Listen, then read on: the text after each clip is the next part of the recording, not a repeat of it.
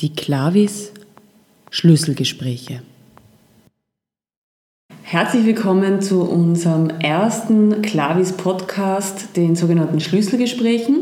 Ich darf heute bei mir als ersten Gast den Ulrich Müller begrüßen, unseren Geschäftsführer am Standort Innsbruck. Ulrich Müller ist schon seit längerer Zeit Experte, insbesondere für komplexere Kommunikationsfälle und hat sich auf die strategische Beratung bei Infrastrukturvorhaben spezialisiert. Genauso gehört die Moderation von Stakeholderprozessen und konfliktreichen Bürgerversammlungen zu seinen Aufgabengebieten und Neben diesen ganzen Tätigkeiten hat er mit dem Professor Dr. Frank Brettschneider von der Universität Hohenheim in den letzten Jahren eine Studie durchgeführt, die es so im deutschsprachigen Raum noch nicht gegeben hat, äh, und zwar zum Thema Projektkommunikation bei Infrastrukturprojekten. Gerade ist dazu auch ein Buch im Springer Verlag erschienen. Und bevor wir noch genauer auf verschiedene Punkte der Projektkommunikation eingehen, Ulrich, darf ich dich bitten, mir kurz die wichtigsten Ergebnisse zu erklären. Ja, gerne. Wir haben äh, fast 100 Projekte befragt, dort die Projektverantwortlichen in den Unternehmen oder in der öffentlichen Hand. Zwei Drittel davon in Deutschland, ein Drittel in Österreich, Investitionsvolumen 85 Milliarden Euro. Also da haben wir ziemlich viel abgedeckt von dem, was momentan gebaut, geplant und in Umsetzung ist. Und man kann ganz klar sagen, Projektkommunikation findet statt. Es gibt kaum ein Projekt, wo nicht eine Strategie für die Projektkommunikation besteht, wo nicht ein Instrument der Projektkommunikation eingesetzt wird. Das zweite Ergebnis ist, dass der Nutzen weit äh, die Kosten überwiegt. Es sagt also eine überwiegende Mehrheit, äh, die Kosten sind geringer als der Nutzen. Der Nutzen besteht in verschiedensten äh, Punkten wie der Schnelligkeit der Abwicklung, der größeren Akzeptanz, äh, dass Gerüchten und Ängsten frühzeitig entgegengewirkt werden konnte äh, und so weiter, um nur die wichtigsten zu nennen. Und was auch noch ein spannendes Ergebnis ist, es wurden auch die Projekte großteils durch die Beteiligung besser im Auge des Projektwerbers selber. Mhm. Ähm, was ich besonders spannend finde bei also Infrastrukturprojekten oder Projekten im Allgemeinen, ist ja, dass solche Projekte normalerweise mehr Menschen nutzen, als dass sie für Menschen Nachteile bringen. Also es gibt immer Betroffene, die nicht für das Projekt sind, weil sie eben dadurch zum Beispiel Grund und Boden verlieren. Aber die meisten Infrastrukturprojekte sind ja für die Allgemeinheit positiv. Das ist so die eine Seite. Auf der anderen Seite haben wir aber die Medienlandschaft, wo sehr viel Raum für die Projektgegner geschaffen wird. Also wir haben zwar einen Nutzen, der eigentlich sehr groß ist, andererseits wird medial vor allem werden die Kritikpunkte von den Gegnern, von den Bürgerinitiativen und so weiter und so fort kommuniziert. Wie kann denn ein Projektwerber mit so einer Situation umgehen? Also meine These ist, dass die veröffentlichte Meinung in den seltensten Fällen mit der öffentlichen Meinung übereinstimmt. Projektgegner machen sich zunutze, dass sie emotionalisieren können, dass sie ihre eigenen Nachteile plakativ darstellen können und oft auch, dass Projektwerber nicht imstande sind, den Nutzen für die Allgemeinheit entsprechend darzustellen. Deswegen beginnt die Projektkommunikation erstens in einer sauberen Strategie und zweitens in einer klaren Darstellung des Nutzens des Projektes. Es passiert immer wieder, dass gar nicht klar ist, wieso etwas gemacht wird. Also mein Plädoyer geht in die Richtung, den Nutzen so sauber herauszuarbeiten und so mannigfaltig auch in der Kommunikation auszubreiten, dass man zumindest Einwände, die Probleme, die es natürlich gibt, zumindest ein wenig äh, auf der Waagschale neutralisieren kann. Und wenn du jetzt sagst, man braucht diese mannigfaltigen Kommunikationsmaßnahmen oder eben schon die Strategie im Vorfeld, wann ist denn da der richtige Zeitpunkt, dass man mit so einem Projekt an die Öffentlichkeit geht? Gibt es da eine Faustregel, wann das, wann das sinnvoll ist oder ist das in jedem Projekt anders? Die Kritik zum Zeitpunkt gibt es immer aus meiner Sicht, egal wann man an die Öffentlichkeit geht. Den einen ist es zu früh, den anderen ist es zu spät. Wir machen es uns insofern auch durchaus einfach, indem wir sagen, zu spät ist es immer dann, wenn ich mir nicht rechtzeitig überlegt habe, was kommunikativ passieren kann. Deswegen gehört die Ausarbeitung einer Kommunikationsstrategie gleich zum Beginn eines Projektes dazu.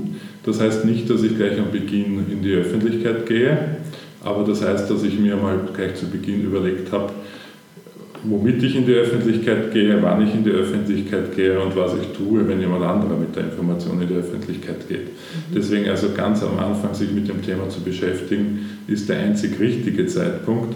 Dann muss man im Einzelfall schauen, wann es am vernünftigsten ist, hinauszugehen. Es spricht vieles dafür, sehr frühzeitig herauszugehen. Es spricht einiges dafür, erst dann herauszugehen, wenn wirklich die, die Semmeln im Ofen schon gebacken sind äh, und dann besonders knusprig ausschauen, aber das muss man sich dann im Einzelfall anschauen. die Semmeln schon gebacken sind.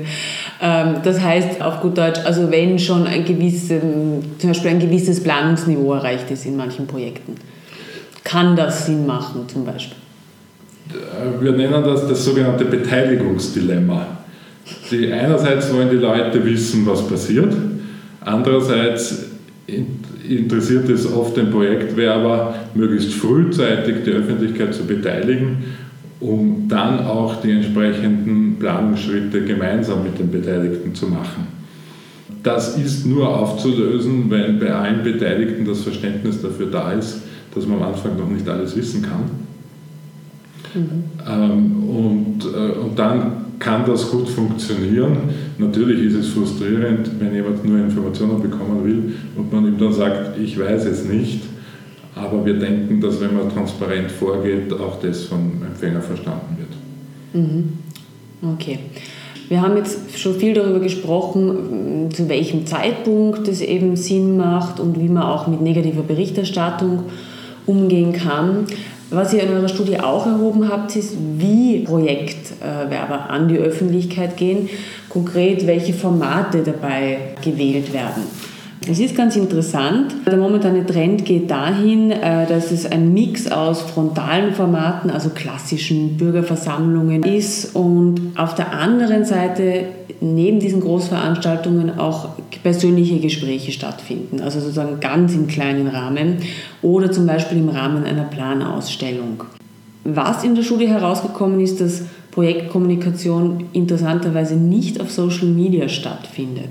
Hat dich das überrascht und ist das was, was deiner Erfahrung nach stimmig ist, was es nur momentan nicht gibt und was noch kommen wird? Wie schätzt du das ein?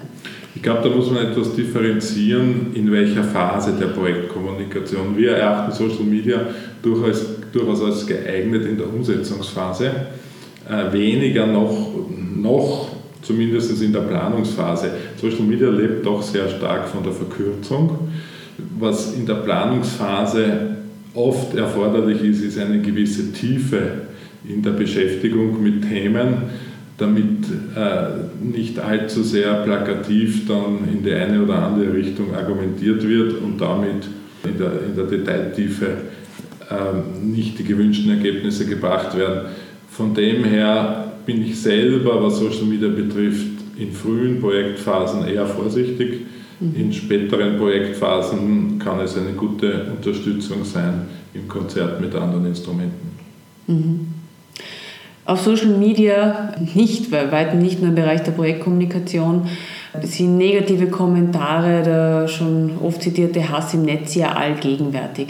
Das bringt mich jetzt noch zu einem anderen Thema, zu einer Erwartungshaltung, die manche Projektwerber haben, wenn sie sagen, okay, wir machen jetzt schon von vornherein eine, eine Kommunikationsstrategie und die dann vielleicht irgendwann einmal im Laufe des Projekts da sitzen und sagen, ja, wir haben doch alles gemacht, wir haben alles richtig gemacht und trotzdem gibt es Projektgegner, die auf die Barrikaden gehen, die gegen uns Stimmung machen in den Medien, in den Gemeinden.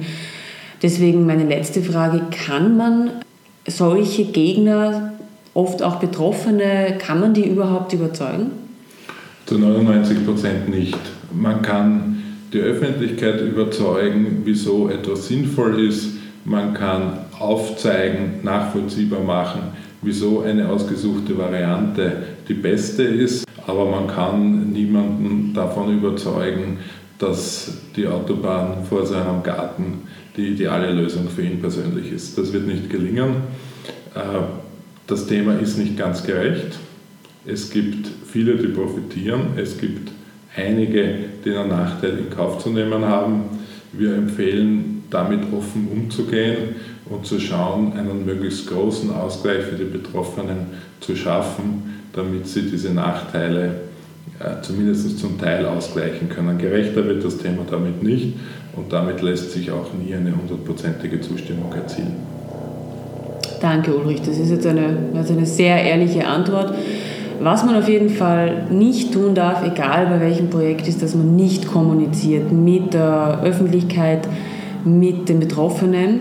Damit sind wir für unseren ersten Podcast heute auch schon am Ende. Ulrich, ich bedanke mich sehr herzlich, dass du dir die Zeit genommen hast.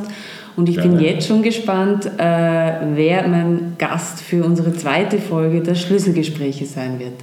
Den Link zum Download der, des Artikels im Buch, das beim Springer Verlag erschienen ist, findet ihr im Text zu diesem Podcast. Danke und einen schönen Tag noch.